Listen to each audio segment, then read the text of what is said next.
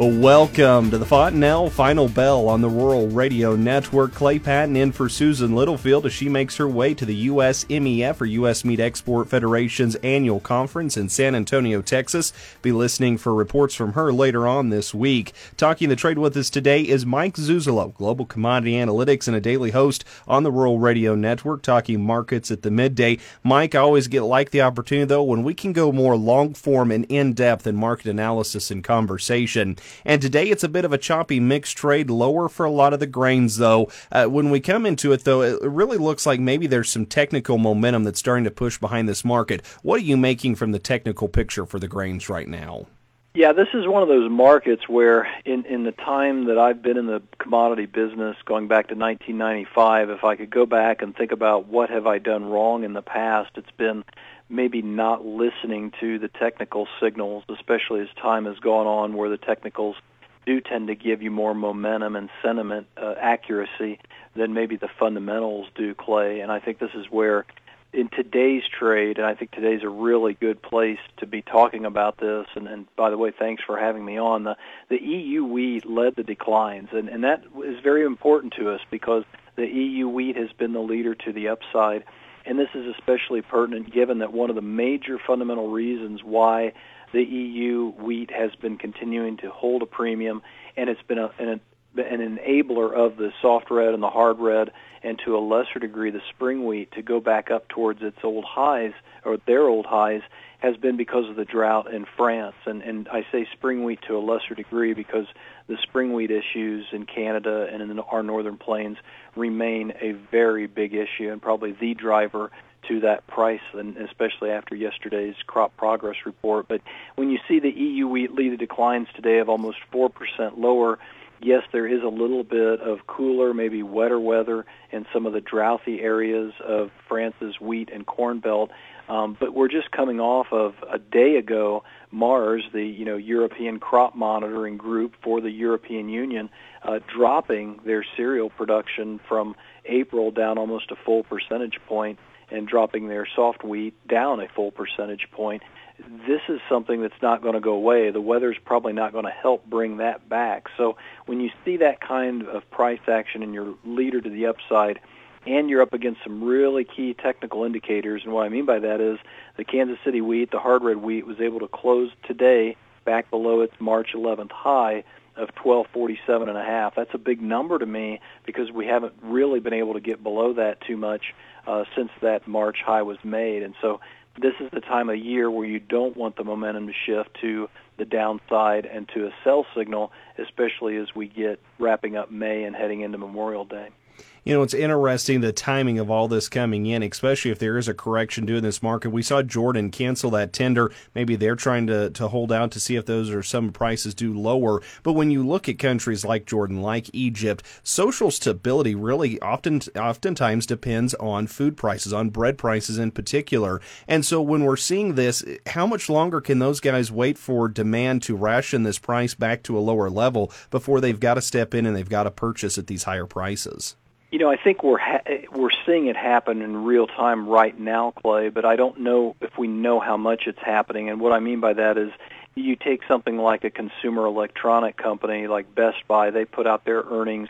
They continue to show, along with McDonald's, along with uh, some of the other Target brands and some of the other big retailers that are not food related as much. McDonald's obviously is, but uh, even there we didn't get a very clear picture of what was happening. But with Best Buy, their quarter ending uh, April 30th numbers, comparable sales were down 8% released today.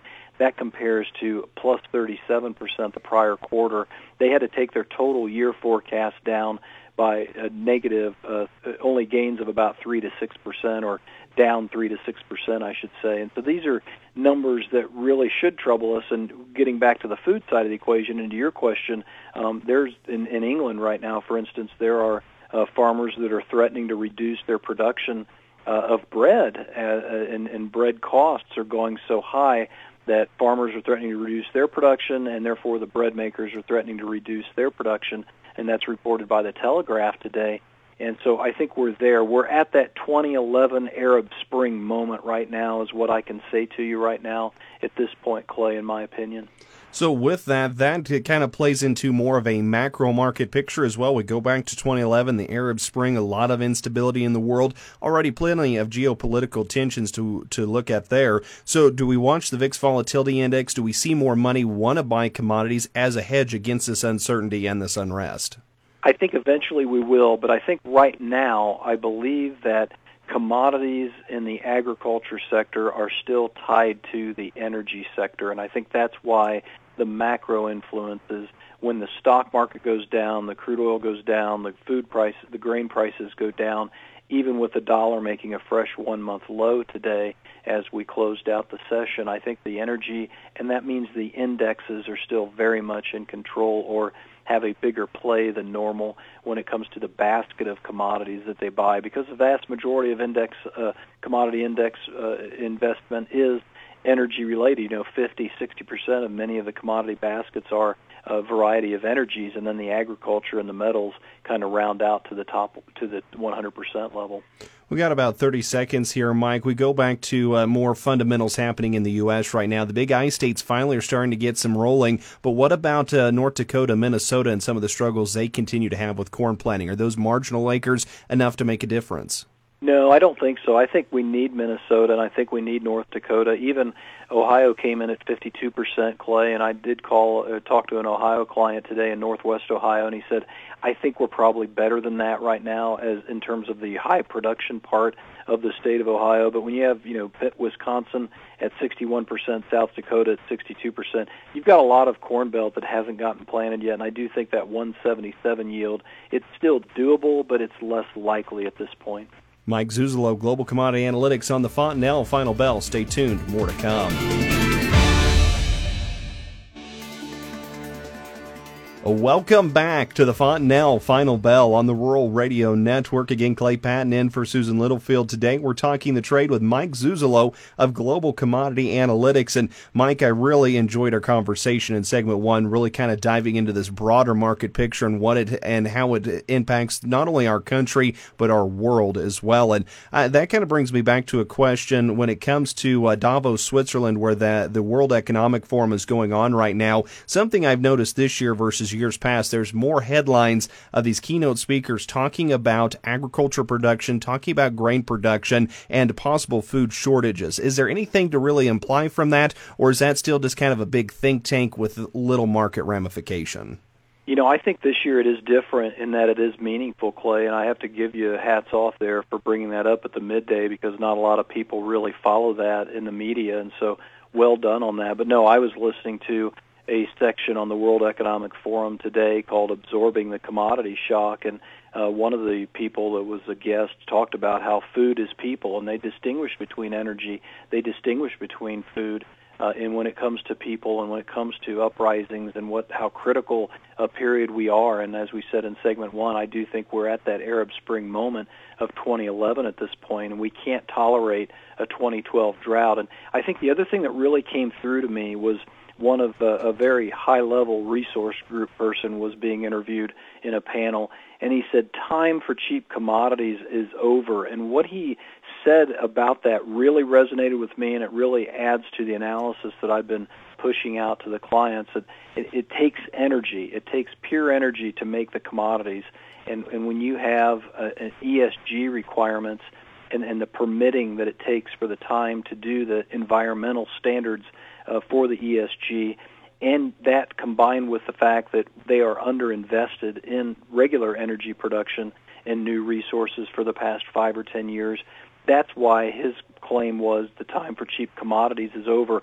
Why is this pertinent to you and I? Well, obviously we use a lot of diesel, a lot of fertilizer, but it also goes back to the cash versus the futures market. I think 2022 and 2023 are kind of going to be different than what we're used to, where the cash prices, I think, hold up a lot better than the futures. I think the hedge funds and the commodity index traders will want to get in the market and then get out of the market, liquidate some of their longs, or get net short periodically but the cash price I think is going to remain very well underpinned as long as that energy market remains underpinned as well. And when I saw today that the Biden administration, the energy secretary was talking about maybe considering restricting petroleum exports out of the United States to ease our fuel prices here, that kind of policy I do think resonated in today's prices. It's very interesting how it comes together. I want to talk cash markets, but I don't want to overlook the livestock here on the Fontanelle Final Bell. And today we see some limited cash in the South, $1.37 live. That looks like it's about a positive $5 basis to where the uh, June and August board is currently trading. Is the market trying to stay in within that $5 basis range, or is there something we can do to prop this market up a little bit?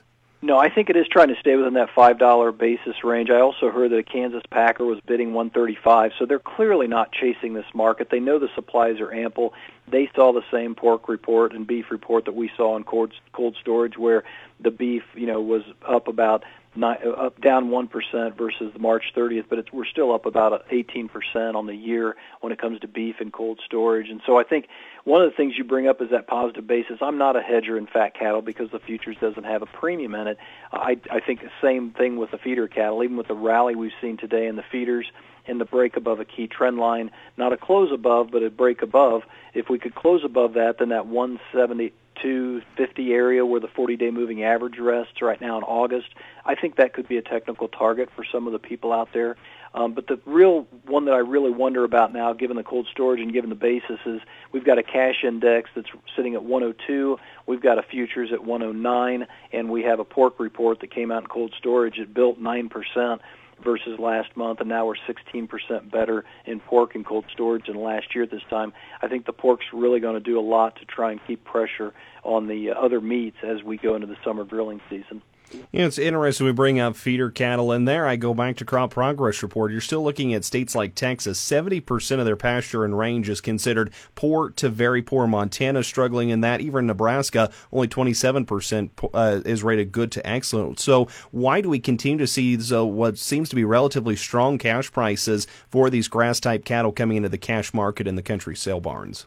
Well, I think it's because there is interest out there. I mean, I've talked to several cattlemen in, that have come alive kind of in the last few weeks because they've been able to get some rains and they think they may have some wheat crop now as opposed to a big fat zero. And so I do think there's some activity out there in the cash market and I think it goes back to the high grain prices too. I think we all realize that it's going to be hard to get below $5 cash corn until we get to harvest.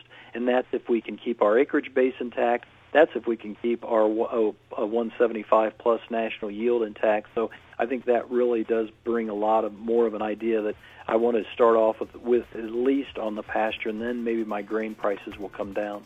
That's Mike Zuzolo, Global Commodity Analytics. You can always learn more at globalcomresearch.com. Thank you to Fontanelle Hybrids for their continuing support of the Fontanelle Final Bell. Do remember, though, trading futures and options involve risk of loss may not be suitable for all investors. Consider these risks before investing.